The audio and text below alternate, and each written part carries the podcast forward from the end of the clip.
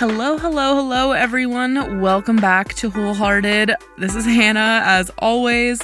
Um, before we get into the episode this week, I am uh, actually not going to beg you to sign up for my Patreon, although you should still do that. But that's not the point. What I am telling you about right now is to please leave me an Apple Podcast review. If you love the show, if you're a supporter of the show, please um, leave a review with your thoughts, your ideas, your compliments. We love compliments. Um, and I'm actually going to read one of my favorite reviews that I've gotten in the past year since the show started. Here's her review. Every episode brings such wonderful storytelling, interesting interviews, and little bits of thought to chew on. I really appreciate how each topic is approached differently in a way that feels appropriate to the differences between the topics, if that makes sense, she says. Like each episode feels unique and thought out in its own right, but the show also manages to work as a nice little cohesive package of the human experience. Which, I mean, I really couldn't ask for a nicer review than that. So, Natalie, thank you so much. And if you want to leave a review, please do. I'm going to pick one for each episode and read it at the beginning because it's fun. It's fun for me. I, I'm not going to deny it. It's a good time. So.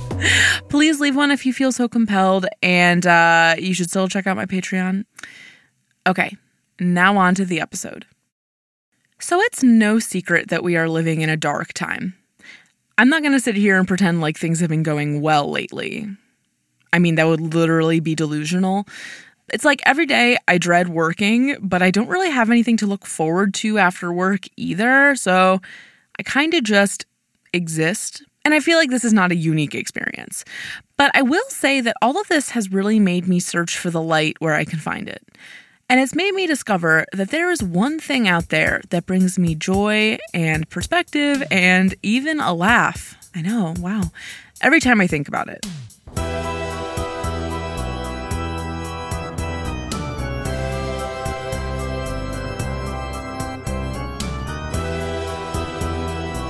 I wholeheartedly believe that The Phantom of the Opera, and particularly the 2004 film adaptation, is beyond criticism.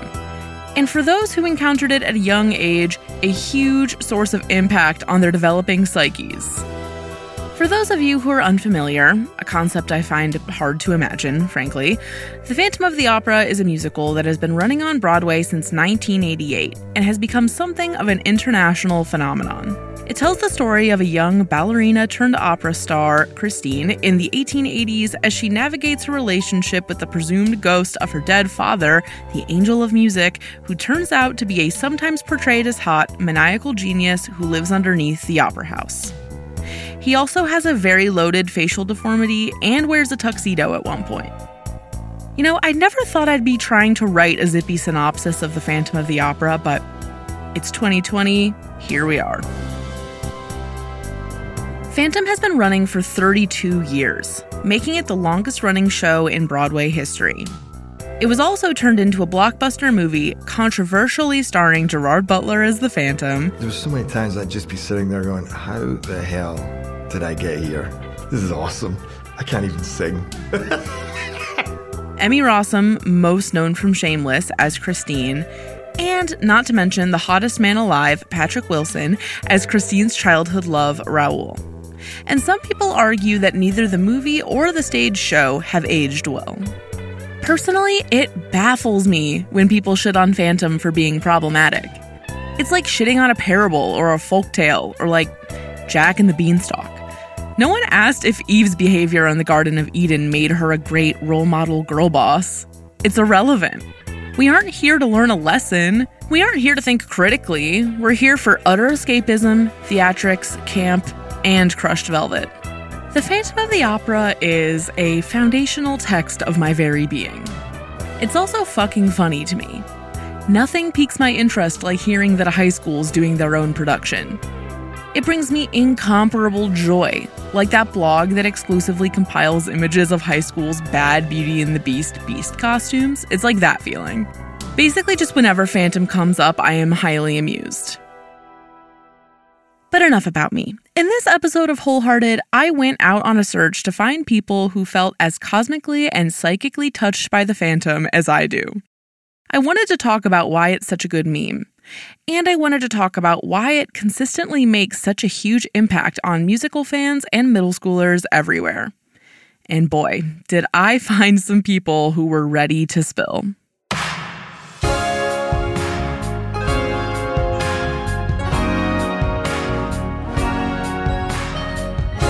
Welcome to Wholehearted, where we feel things all the way. Here we share stories of full bodied commitment to the people, places, things, and ideas we believe in, for better or for worse.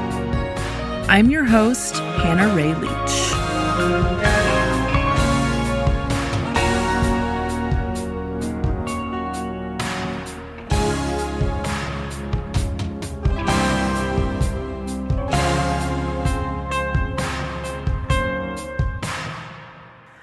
Phantom for the first time in my sixth grade choir class.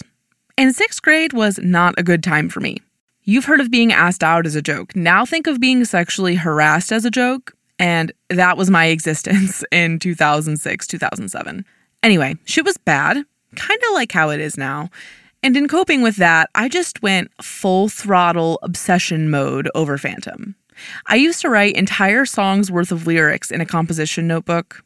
I read the bad original novel on which the musical is based. I memorized every single word of the movie soundtrack. I was fucking in love with Gerard Butler. I used to vividly imagine him walking beside me as my family would enter restaurants or department stores or like wherever we were going in 2007. Phantom, the movie, was one of the first truly steamy pieces of media I was permitted to interact with, and I don't think that was uncommon. But we'll come back to that later, trust me. First, we need to hear from someone who really knows Phantom inside and out.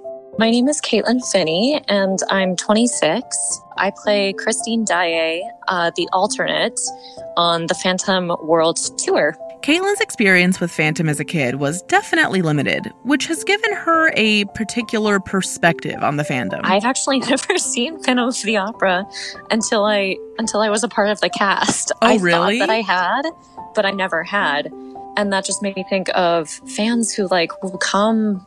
Like, like I, I don't know how they have the money or how they put the money together, but like, like we'll just come follow the show or or just like see it many many times. Uh-huh. like i just don't know where that money comes from or like where the lifestyle comes from. How do you have the time off of work?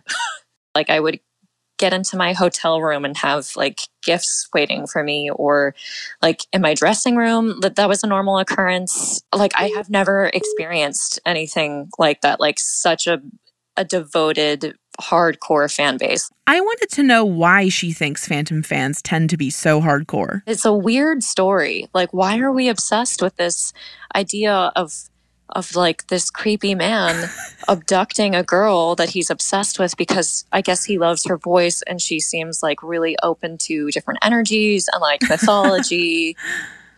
it's it's so weird. And so why do so many like strong women like fall in love with the show? It's I think it really like speaks to probably the music and the Mhm. romanticism of it. I think you fall in love with the spectacle. I think if you have a really good phantom, like that's a really big draw. The music and the romanticism are certainly big draws for people. Strong women, like Caitlin said, but also sometimes even kindergartners, like Gabe.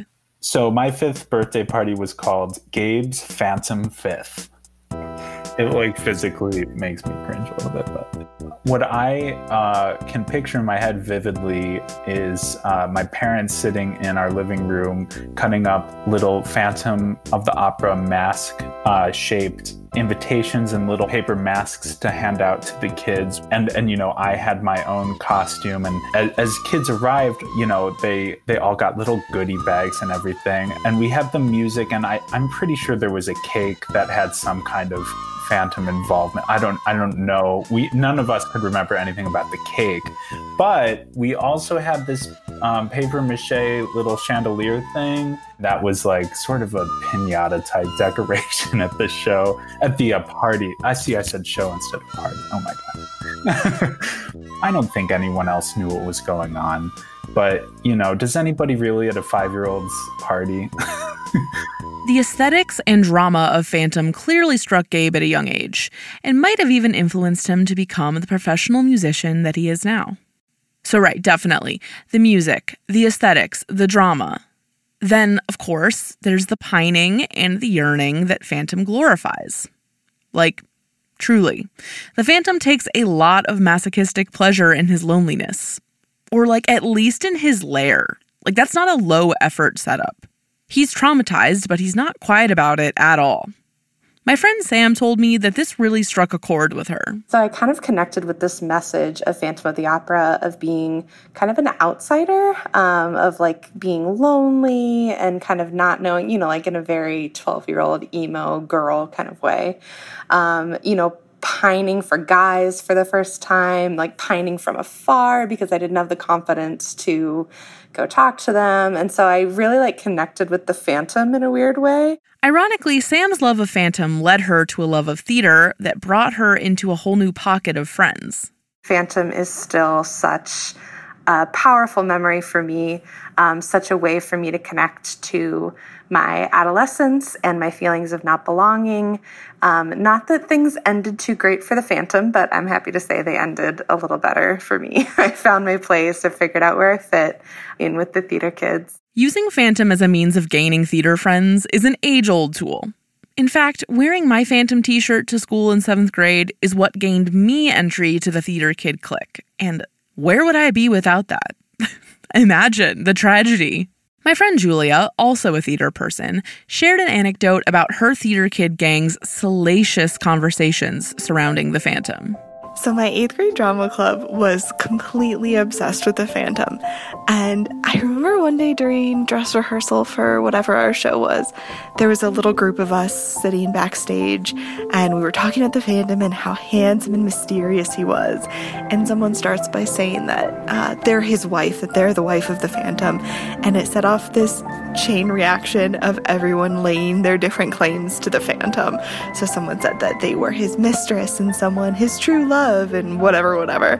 And there I am, this like tiny little innocent girl who's never said anything scandalous. And I ch- chimed in at the end by saying that I was the one who he thought about when he was in bed with everyone else. And everyone was quite astonished that little innocent Julia said this scandalous thing.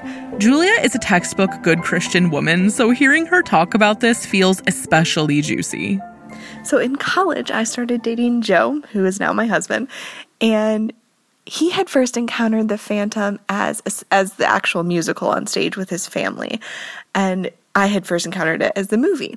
So we would get into these fierce debates about who was the better Phantom, Michael Crawford or Gerard Butler, and I was adamant that Gerard Butler was a superior vocalist. And of course, now years later, Looking back as a rational adult, I will admit that Michael Crawford is legitimately the superior vocalist. But Gerard Butler was my first love, and nothing can ever quite match that. Now, up until this point, I mean, everything here is great. But I wanted to go deeper. I wanted to get to the psychological core of other phantom touched individuals. And maybe not surprisingly, it turns out that there are actually a lot of them in my social circle. My friend Jess, an actor and creator I met one summer in Nashville, was very eager to share his experience as a baby queer loving phantom. I had one of my best friends in kindergarten. I went over to his house all the time, and his mom had an Andrew Lloyd Webber best, like greatest hits CD. One track on that CD was the title song from Phantom of the Opera. So it's Christine and the Phantom. And I had this like freakish falsetto voice when I was little we would be on the way to his house after day of school, like on a Friday, and I was going to spend Friday night and like Saturday morning at his house. We'd play video games and things. His mom would put on the Andrew Lloyd Webber CD, and he would sing the Phantom's part, and I would sing Christine's part. And I think as a queer individual, this was a very important point for me.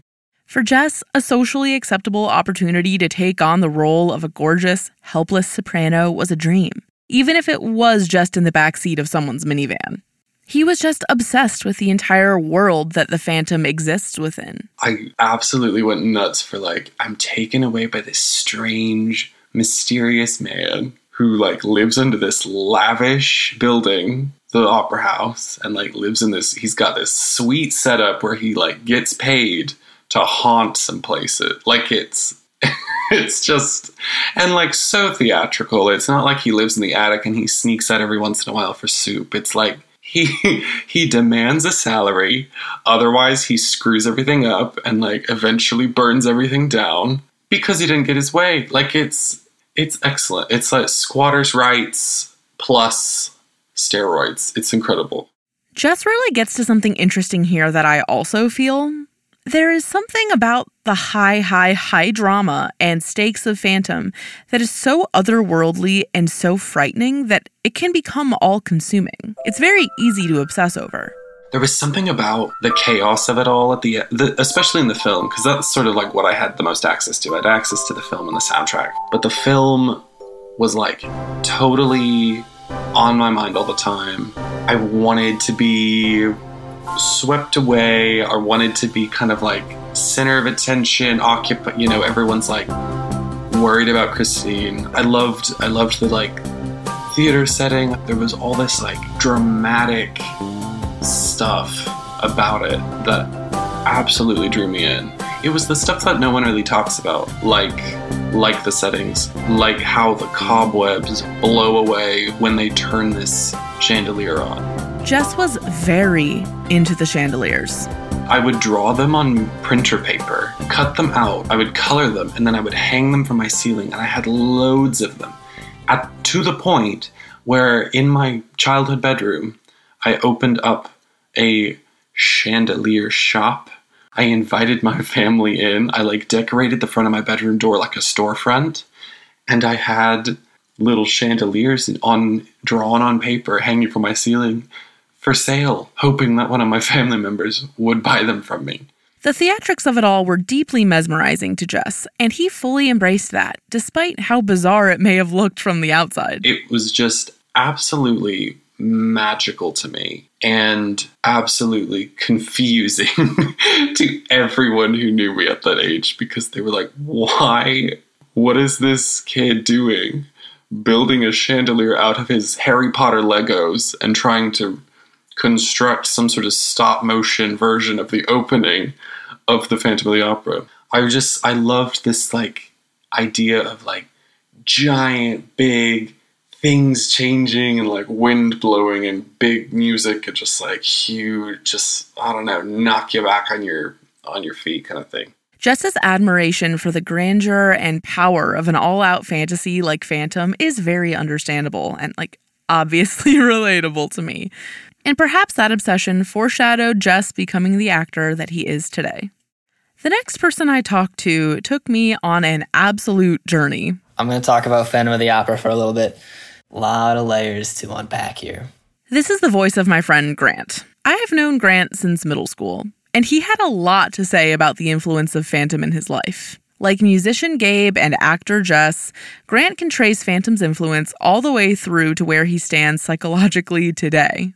I'm just going to let him speak for himself here because there's truly really not that much for me to steer. Layer number one, let's start real easy. Good music.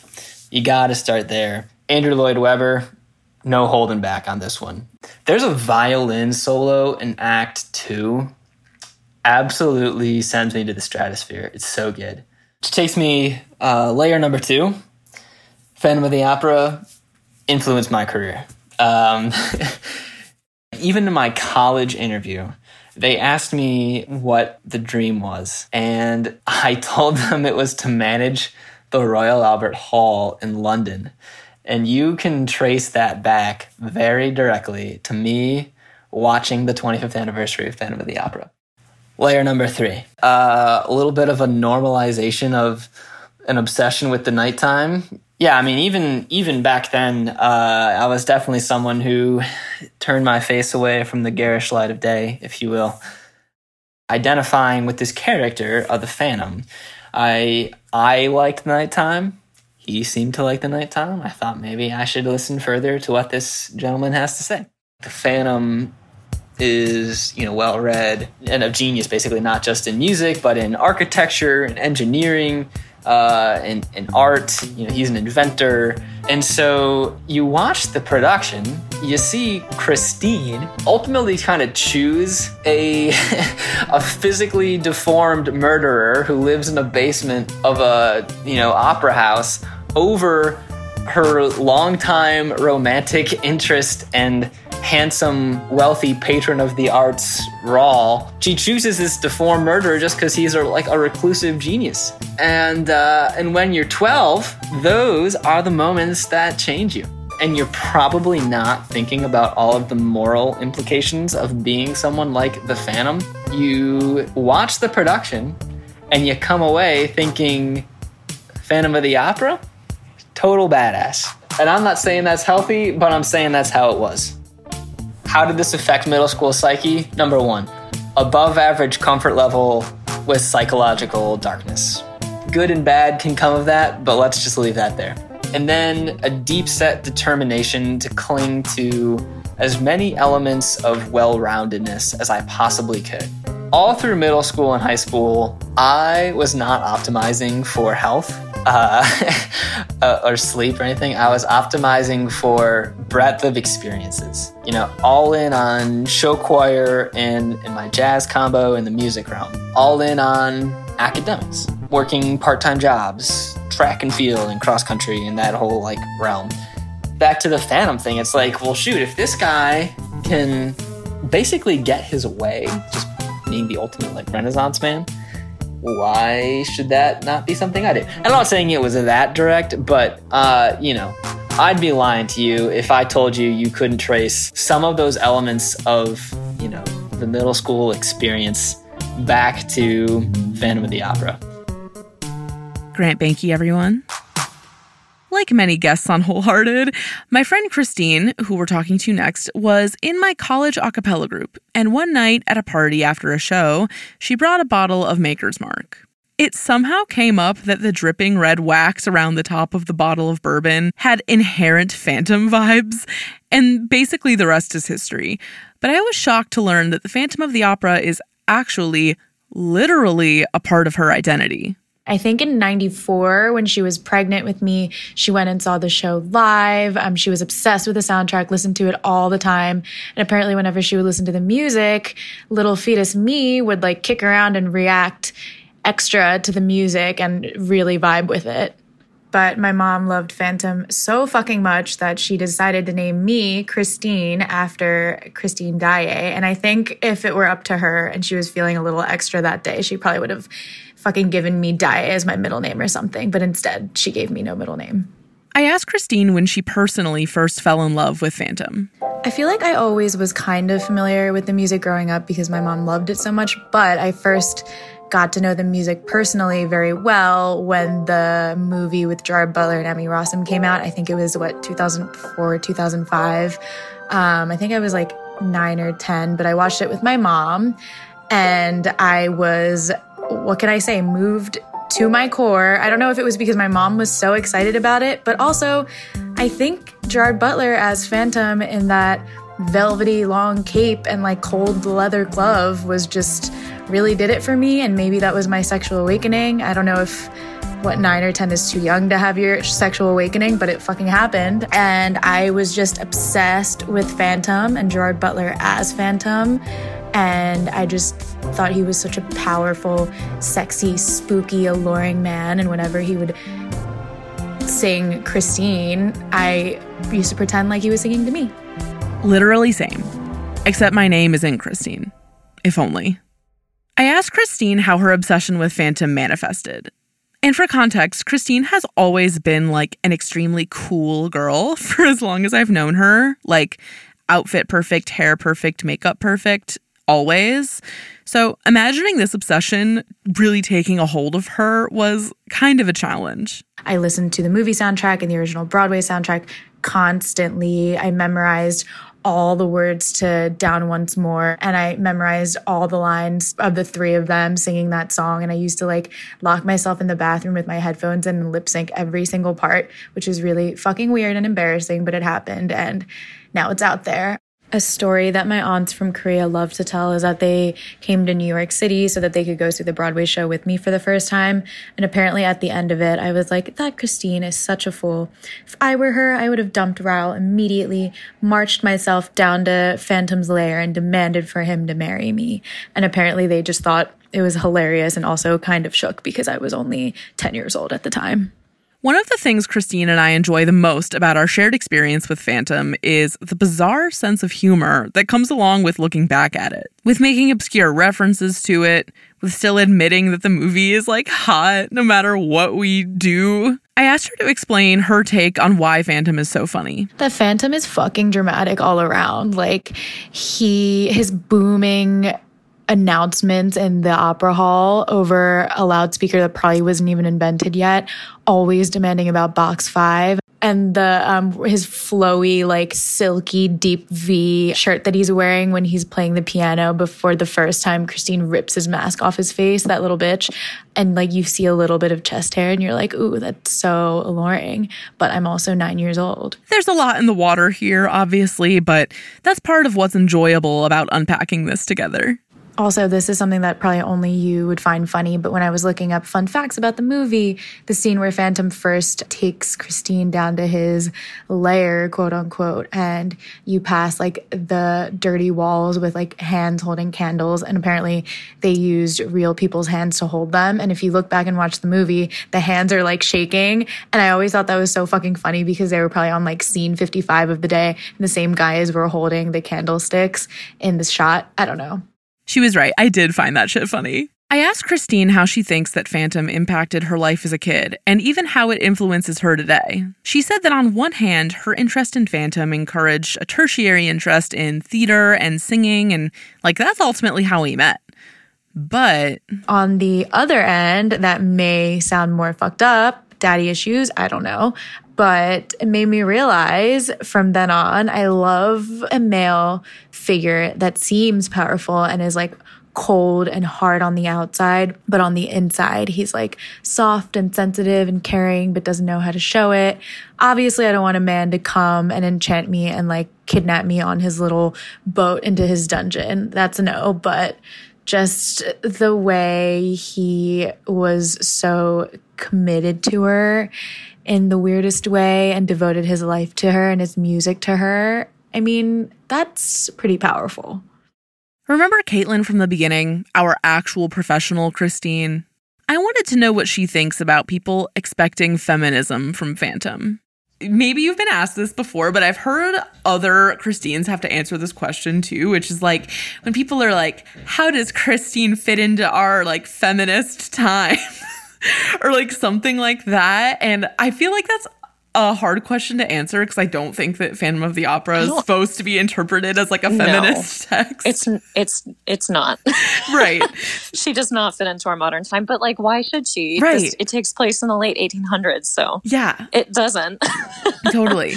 That doesn't make sense. We agreed that there's, in fact, a lot of things in Phantom that don't add up like the whole money thing and also mm-hmm. the um just like the drama of this man demanding a, a salary to haunt people and stuff like that. So weird. Yeah, when I hear that in the show you're like, "But if he's a ghost, why does he need money?"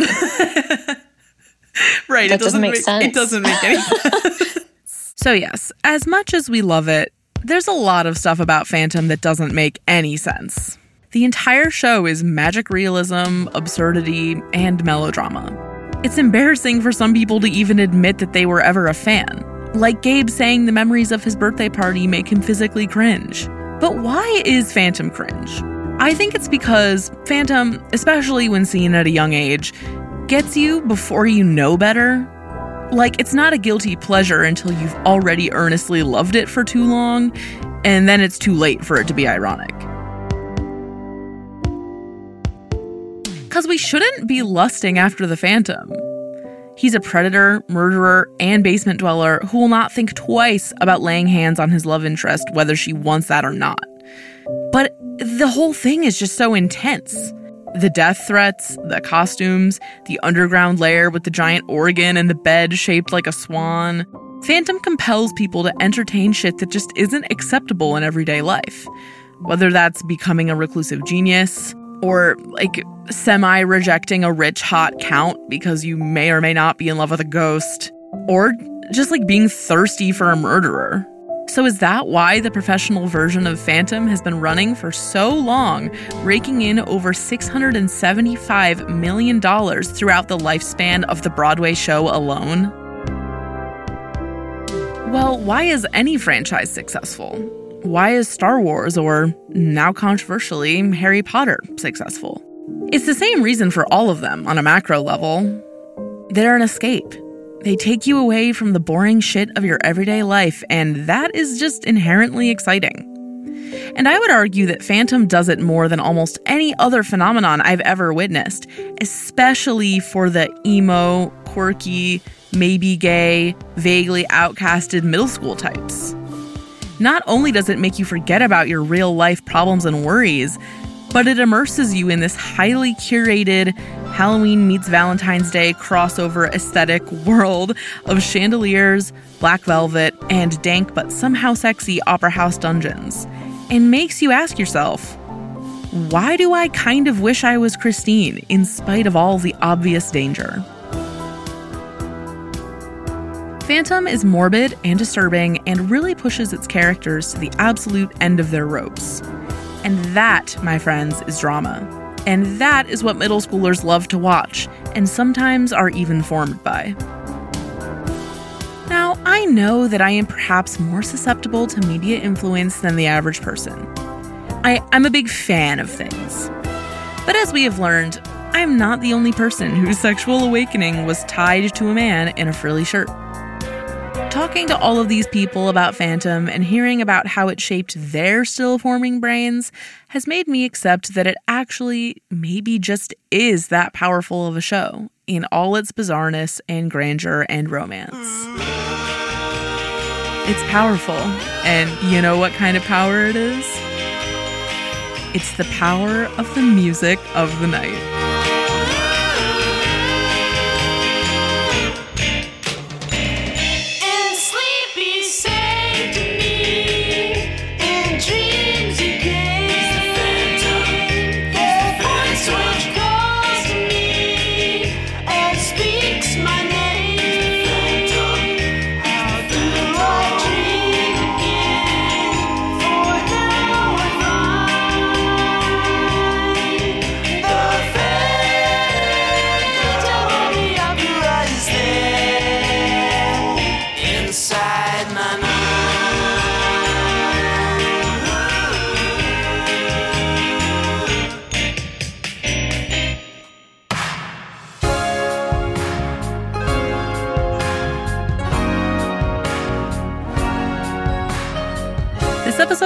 Was written, hosted, produced, and engineered by me, Hannah Ray Leach. As always, the Wholehearted team are beautiful angel people. This episode was mixed by Sean Rule Hoffman, and story edits were provided by Isabel Robertson. Wholehearted's theme music and episode music is made by Josh Perlman Hall, and our show artwork is by Ayana Cheston. If you love the show, if you feel seen, if you had a Phantom of the Opera sexual awakening and you want to support me in making more shitposty content like this, uh, head over to patreon.com slash wholehearted podcast and join the club, join the team. I have so much fun, uh, like just recording stupid things and posting them on there. And I have a lot of really cute Patreon exclusive merch there too. So if you sign up, you can gain some access to that. Thank you so much for listening again. Uh, don't forget to leave a review on Apple Podcasts, share this episode with a friend, and um, I will see you next time.